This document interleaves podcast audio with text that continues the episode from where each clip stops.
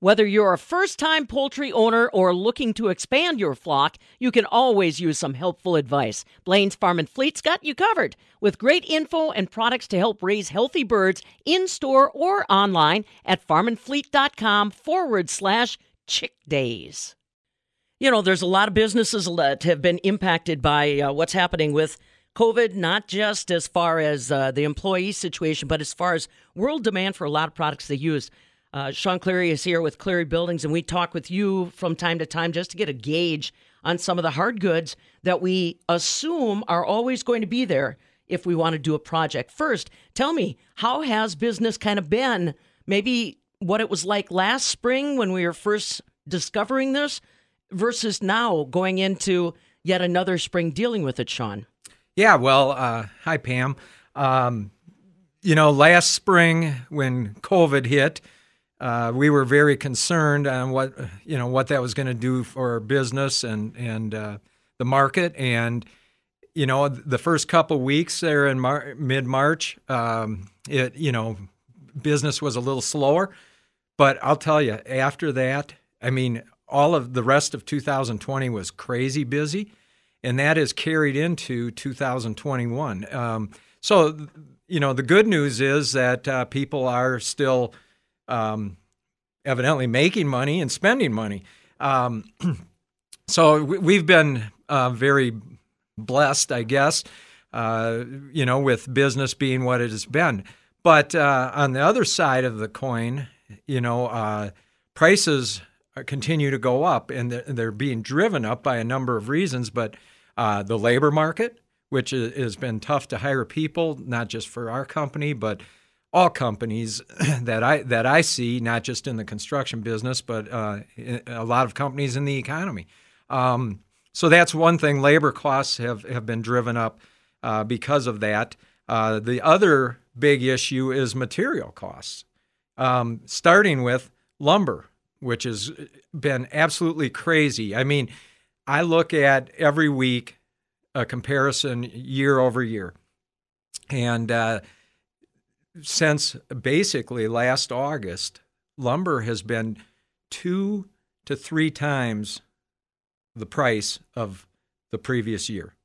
And that is carried into, we thought maybe over the winter there'd be some relief in 2000, starting in 2021. And lumber today, it depends on the species uh, and the dimension, but lumber is right now at least two and a half times uh, the price of what it was in, say, 2019. Has anybody given you much of an explanation, Sean? Is it pure outright demand domestically, or is it an inter- international thing? And then maybe playing off what you mentioned earlier, just like um, many other things that I'm involved in, you can't do it virtually. You've got to physically go out and do the job. Maybe they're having a labor shortage. Yes. Uh, you know, I mean, demand is one thing, and uh, as as you've probably seen, you know the housing market is is crazy.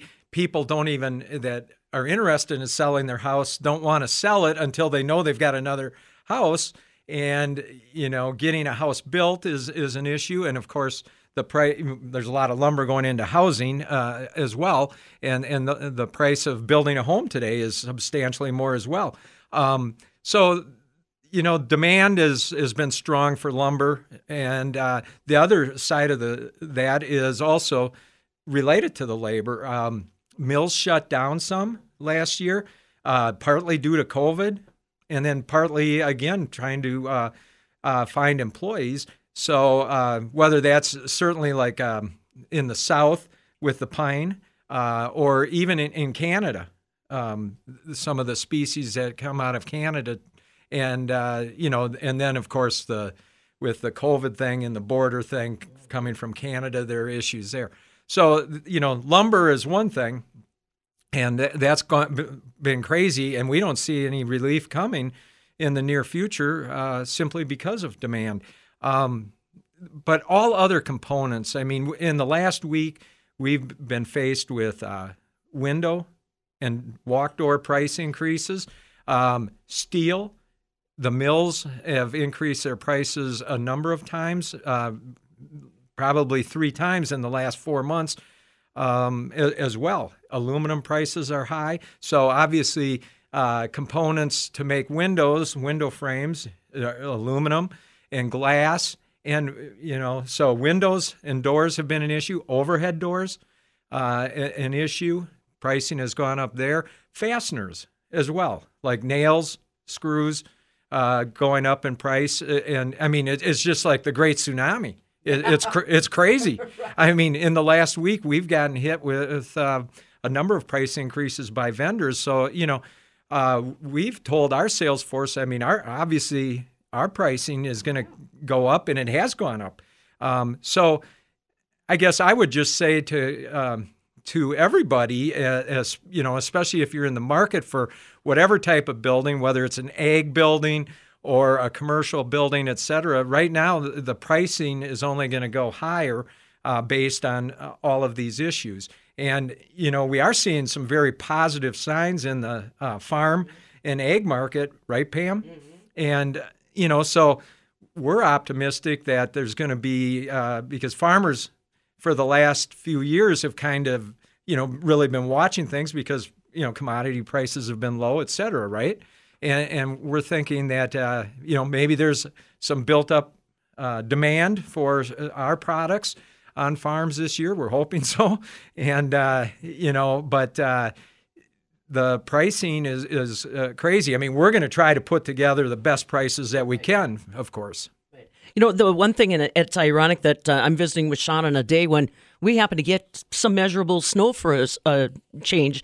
And, you know, previously I've had you in when we've started getting that measurable snow to kind of caution people that have uh, outbuildings about that snow load and how very careful Cleary is about making sure that your buildings are engineered for that in Wisconsin because you educated me there's not really any specific guidelines as far as uh, snow loads and things like that for some of those outbuildings. Right. Yeah. Um, you know, for ag buildings, uh, for uh, property zoned uh, agricultural, there isn't uh, a specific code. So, you know, we have some competitors that, of course, will try to, uh, you know, engineer it, or they don't even have engineering. They just put together a package and they'll try to uh, get by with the less expensive solution which, uh, like northern Wisconsin, which typically gets more snow than southern Wisconsin, we've seen uh, a number of competitors' buildings go down every year.